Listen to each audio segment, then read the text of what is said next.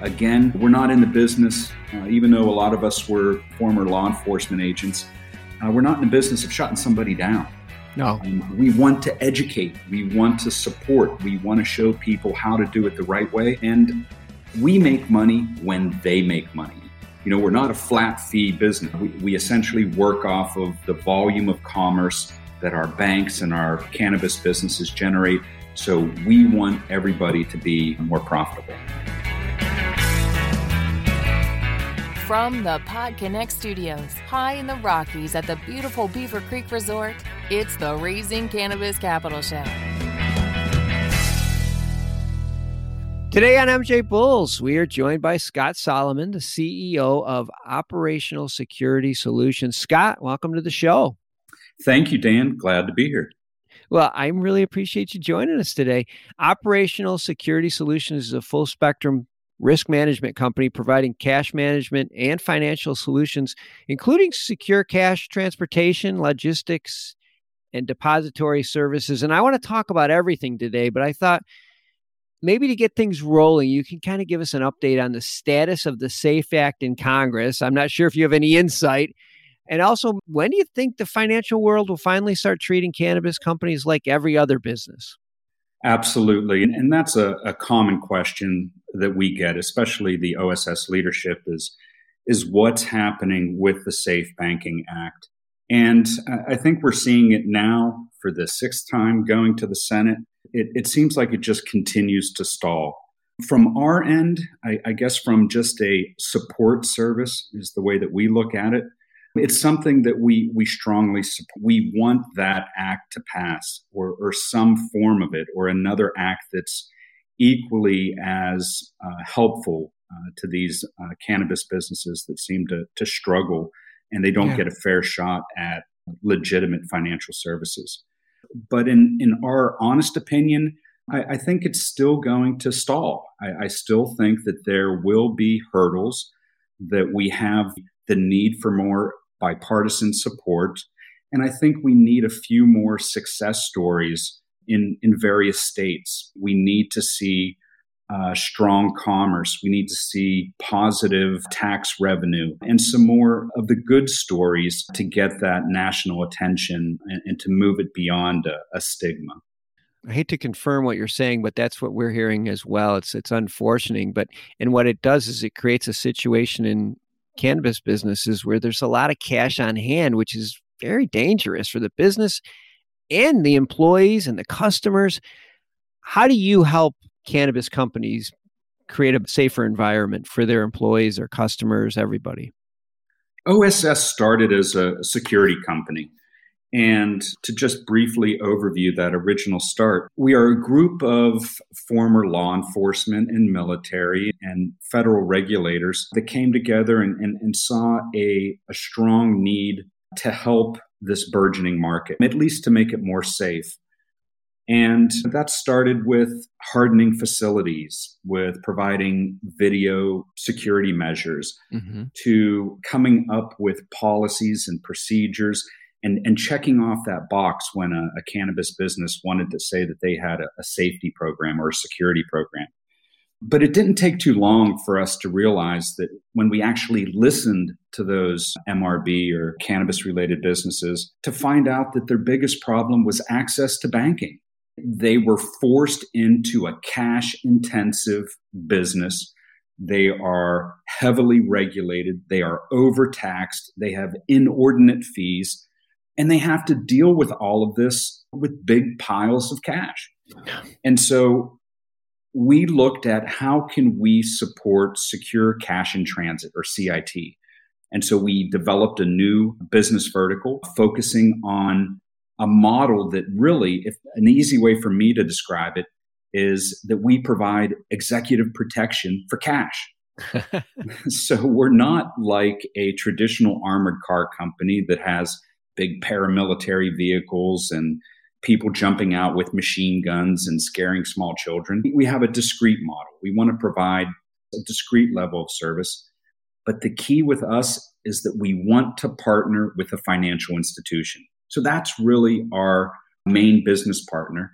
But then we want to bridge that gap between the financial institution and the MRB with compliance.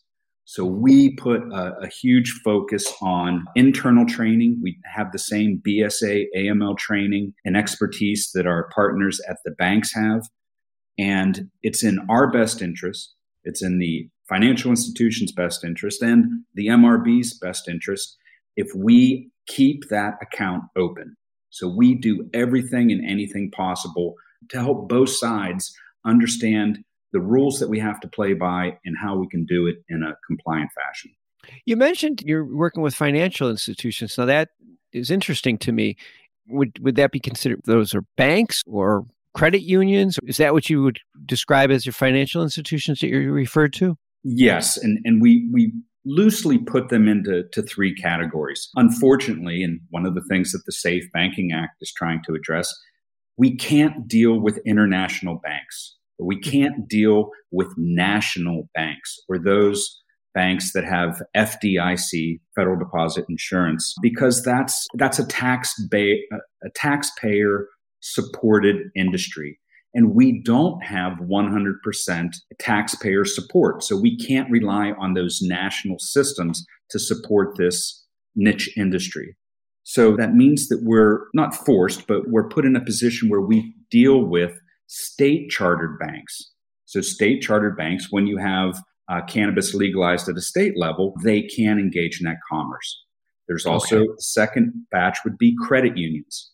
So again, credit unions are membership based. So they have a board and a membership that determines who they can support, who they can engage and serve as members. And, and cannabis is one of those industries.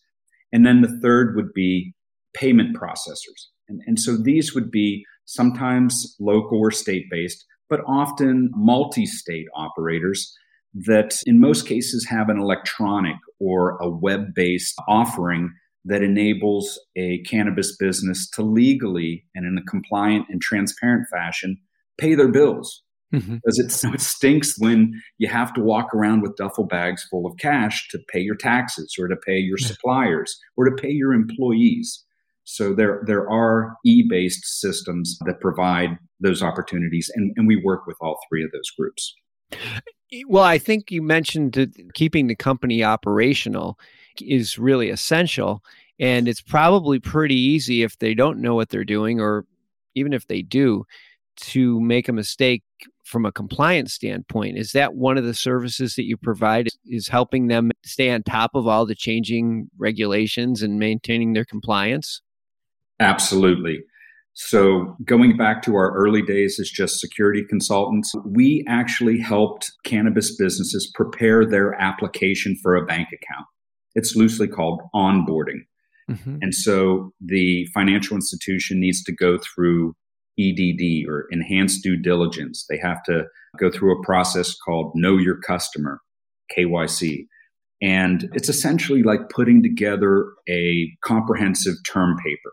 So, all aspects of the ownership of the company, of their business plan, of where they want to operate, how they will set up their facilities, the, the suppliers that they want to work with, and, and how they manage and report both cannabis sales as well as where the money comes in and where the money goes. Mm-hmm. So we do have the ability to, to work closely with them on the front end.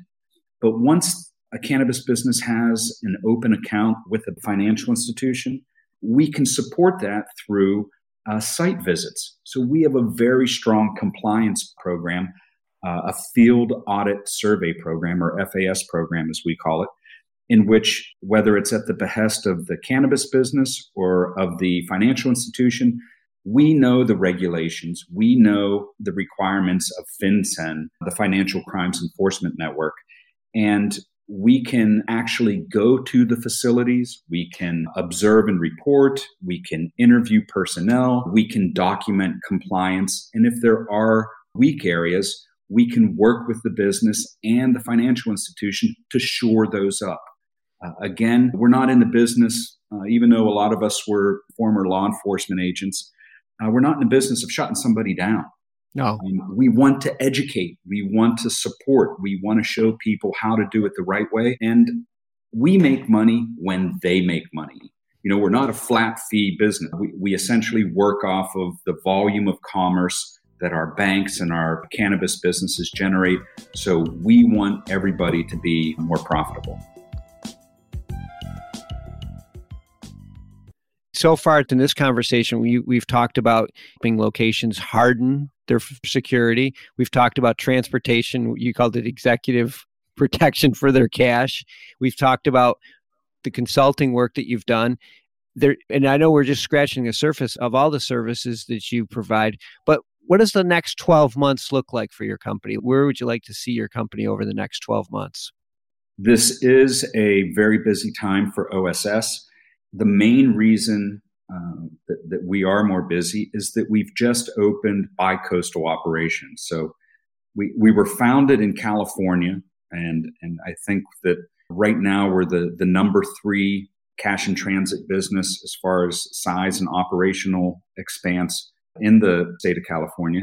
But we also service Nevada, Oregon, and Washington states. But here recently, we planted a flag in Philadelphia, Pennsylvania. As I think people uh, in this industry know, we, we see booming markets in Pennsylvania, but more specifically in New Jersey, in New York. Maryland is a booming market. And, and Philadelphia provides us a more economical location where we can service all of those businesses, but we have easy access to the Federal Reserve banks in Philadelphia and in New York. We think that once we're established in Philadelphia, we will be able to move up into New England. Of course, the Massachusetts and uh, Connecticut markets are, are, are, really booming. And then down the eastern seaboard to the big markets in, in Florida and, and some of the southern states. Uh, and of course, over time, it's always based on uh, a revenue model, but over time, we would want to fill that in and connect the coast. That's our, our main goal from uh, a business expansion perspective. But we also know that cash isn't going to be the only medium for commerce in this industry. So uh, we've put a lot of effort into developing business verticals in which we partner with smart safe companies. So smart safes are equipment that go into businesses that help protect the customer and the employees. So cash goes in, but it communicates with us, it communicates with a bank. It's secure in that facility, so you don't have open cash registers. We communicate with those smart safes and know when we need to go and do a cash pickup so they don't have too much cash on hand. Wow. We also know that there are electronic measures out there in which you can have cashless payments. We know that there are also a lot of hot topics related to the fact that Visa and other national and international card processors don't want to touch this industry. But there are online methods that are compliant uh, in which businesses and customers can, whether it's through blockchain and ACH and, and other electronic measures, exchange funds in a very transparent fashion and remain compliant. So we, we know that there are a lot of these other measures on the horizon, and, and we're trying to stay agile and adapt with them as they come online. That's really exciting. There's a lot of opportunity in this industry in all sectors, but the opportunities within your sector, they really seem exciting. Before we let you go, will you be needing to raise capital in order to fund some of this expansion that you've just talked about? Again, that, that's arguably one of the, the hottest topics within OSS. Fortunately, OSS was founded by a small group of principals, and we've been able to fund all operations internally. So we've raised our own capital. Mm-hmm. We have absolutely zero outside or leveraged debt. Wow. So it's a, a, cash positive operation, which is very unique, I think, in, in our industry. very unique. And we're trying to do this, this growth or this expansion in a cash positive mindset. So right now, we don't have the need for external support, but that could change. Uh, that could change in a day, in a month, definitely within this year, because we try to respond to demand. And if we have strong demand from a large multi state operator or from a financial institution that comes to us and we have 20 or 100 new accounts or new locations, or we have massive volume that needs serviced, we will want to be responsive to that. And I think that would create an opportunity where we would want to partner or look at a, a second round of funding, a way that we could be responsive as quickly as possible and not miss that opportunity to capture some market growth. Well, I'll tell you, we'll have the links to operational security solutions in the show notes. So whether you're a company that needs to harden their facility, improve their security, or investor maybe want to convince Scott to uh, let them participate in their growth, just click the links in the show notes, and I'm sure somebody from the OSS team will be happy to talk to you.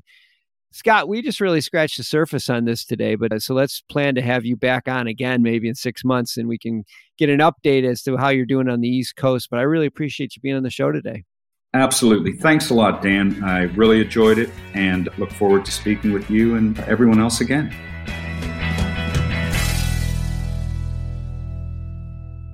Thanks for listening to today's show. To check out more great cannabis podcasts, go to podconnects.com.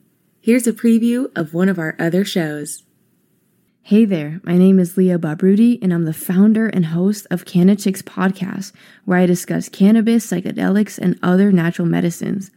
I not only interview people who use them as treatment for different conditions, but also the entrepreneurs who share their knowledge on how they built their businesses. If this sounds interesting to you, give my show a listen. I'm sure you'll learn something that'll surprise you.